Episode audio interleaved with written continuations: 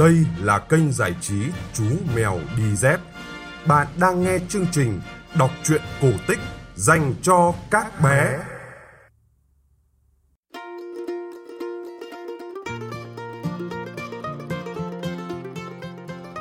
Alo alo, đã 9 giờ tối rồi. Xin mời các bạn nhỏ cùng nghe chương trình kể chuyện cổ tích của kênh giải trí Chú Mèo Đi Dép nhé. Tối nay, chúng ta sẽ cùng nghe câu chuyện Mưu sâu của thỏ.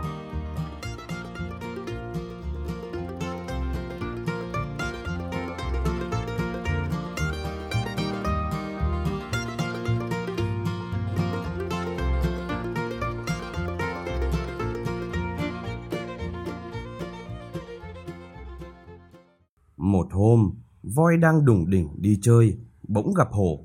Hai bên chào hỏi chuyện trò chán chê. Hổ liền bảo với voi. Bác với tôi đều là bậc anh hùng ở chốn Sơn Lâm. Mỗi lần đi đến đâu, mọi thú vật đều khiếp sợ.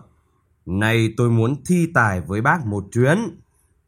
Nếu bác vui lòng, thì hai chúng ta cùng nhảy qua một cái ngòi trước mặt đây. Hễ bên nào không nhảy được, thì sáng mai đến đây đưa thân cho kẻ được cuộc tha hồ mà chén thịt hay trà đạp thế nào là tùy ý. Nào, bác xem chừng có đủ sức đọ tài với tôi chăng? Nghe hổ nói khích, voi khẳng khái đáp ngay. Được, tôi sợ gì mà không thi? Nói rồi, cả hai cùng nhảy qua ngòi. Hổ làm một phát, vọt sang bờ bên kia dễ như bỡn. Nhưng voi vốn nặng nề, cất mình không nổi, bị xa xuống dòng nước. Chân voi tụt xuống bùn lầy, làm cho hổ phải xuống, kéo mãi đến tối mới đưa lên được. Rồi đó, cả hai ai về nhà nấy. Giữ đúng lời hẹn, sáng hôm sau, voi phải đi nộp xác cho hổ ăn thịt.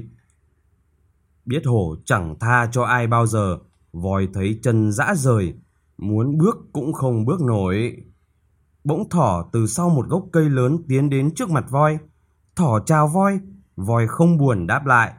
Thấy voi buồn thỉu buồn thiêu, thỏ hỏi. Bác voi ơi, sao bác buồn thế? Có việc gì đáng lo xảy ra hay sao? Bác cứ kể cho tôi biết đi, chưa biết chừng tôi sẽ giúp ích cho bác được ít nhiều.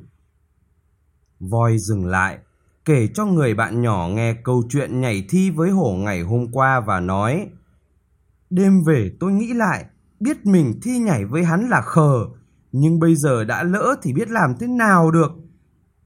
Thỏ bảo, thế sao bác không trốn đi, đừng ra đấy có hơn không? Voi trả lời, không được, tôi thả chết chứ không muốn sai lời đã hẹn. Thỏ nghĩ một lát rồi nói, tôi có một kế cứu bác, nếu bác bằng lòng làm theo đúng lời tôi dặn. Voi liền hỏi, kế ấy thế nào? Thỏ trả lời, kế này cốt yếu nhất là tôi bảo sao bác phải làm đúng như thế mới được. Nói rồi, thỏ đi kiếm lá cây chùm lên đầu mình, cải trang thành một con vật khác hẳn. Thế rồi cả hai cùng đến chỗ hẹn với hổ. Thỏ bắt voi nằm ngửa, giơ bốn chân lên trời, không được cựa quậy. Lại nói chuyện hổ từ hôm qua được cuộc, trong bụng vô cùng mừng rỡ. Sáng mai ngủ dậy, hổ hí hửng, chờ đến lúc được chén thịt voi. Nhưng khi sắp sửa đến chỗ hẹn, hổ nhìn thấy một cảnh lạ mắt mà hắn không bao giờ ngờ đến. Trước mặt hổ, voi đã nằm chết tròng cẳng và trên mình voi là một con vật nào là lạ đang hùng hục chén thịt mà con vật ấy chỉ bé bằng cái đầu vòi của voi mà thôi. Lạ thật, không biết con vật nào kia chỉ có một tí tẹo thế mà dám cả gan vật voi ra ăn thịt. Voi còn thế, huống chi là mình, không khéo nó nhìn thấy thì bỏ xác. Nghĩ vậy, hổ rụt rè, không dám tiến nữa, rồi rón rén quay trở lại, lủi một mạch về nhà. Dọc đường, bỗng hổ gặp khỉ, từ trên cây hỏi vọng xuống. Bác hổ ơi, sao bác vội thế? Có việc gì đây? Nghe khỉ hỏi, hổ hoàn hồn dừng lại, kể chuyện vừa rồi cho nghe. Kể xong, hổ chưa hết sợ hãi, đã toàn bỏ đi. Nhưng khỉ vội giữ hổ lại mà nói, Bác đừng sợ, đây chắc là có mưu mẹo gì đấy thôi. Bác cứ trở lại, chỉ cho tôi thấy đi. Thấy hổ còn ngần ngại, khỉ lại nói. Nếu bác sợ tôi đánh lừa, thì bác cứ buộc người tôi vào chân của bác. Hễ bác ở đâu là tôi ở đó, bác đừng có ngại.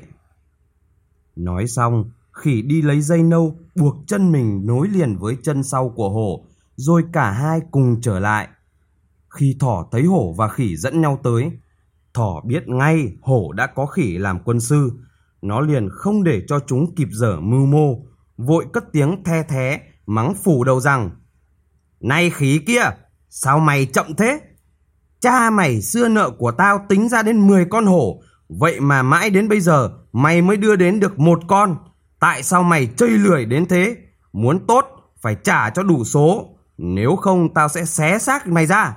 Nghe nói, hồ tường khỉ đánh lừa, đem mình đi gán nợ cho con vật dữ tợn kia. Bèn hốt hoảng cong đuôi chạy một mạch, không dám ngoảnh cổ lại. Hổ chạy mãi, chạy mãi, cho đến lúc thấy mồ hôi toát ra đầy người, mệt hết sức mới đứng lại. Hổ quay đầu lại nhìn thì ôi thôi, khỉ đã chết nhăn răng tự bao giờ. Hóa ra hổ chạy nhanh quá, khỉ bị buộc vào chân hổ, không theo kịp, ngã đập đầu xuống đất, lăn ra chết ngoéo từ lúc nào. Thế nhưng hổ tưởng là khỉ vẫn còn sống, đang nhăn răng ra cười mình, liền mắng cho một trận, nói rằng đã thế mà mày còn nhăn răng ra mà cười à? Còn thỏ và voi thì vô cùng sung sướng, chúng rủ nhau đi đánh chén ăn mừng.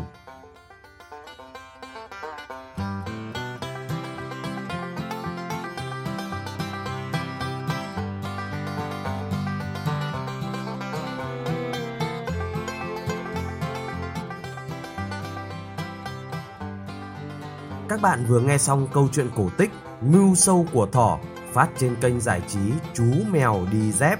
Các bạn nghĩ sao về câu chuyện này? Hãy để lại bình luận của mình nhé. Bố mẹ nhớ like và subscribe kênh để bé có thể cập nhật những câu chuyện cổ tích mới nhé. Chúng ta sẽ gặp lại nhau trong chương trình kể chuyện vào 9 giờ tối mai.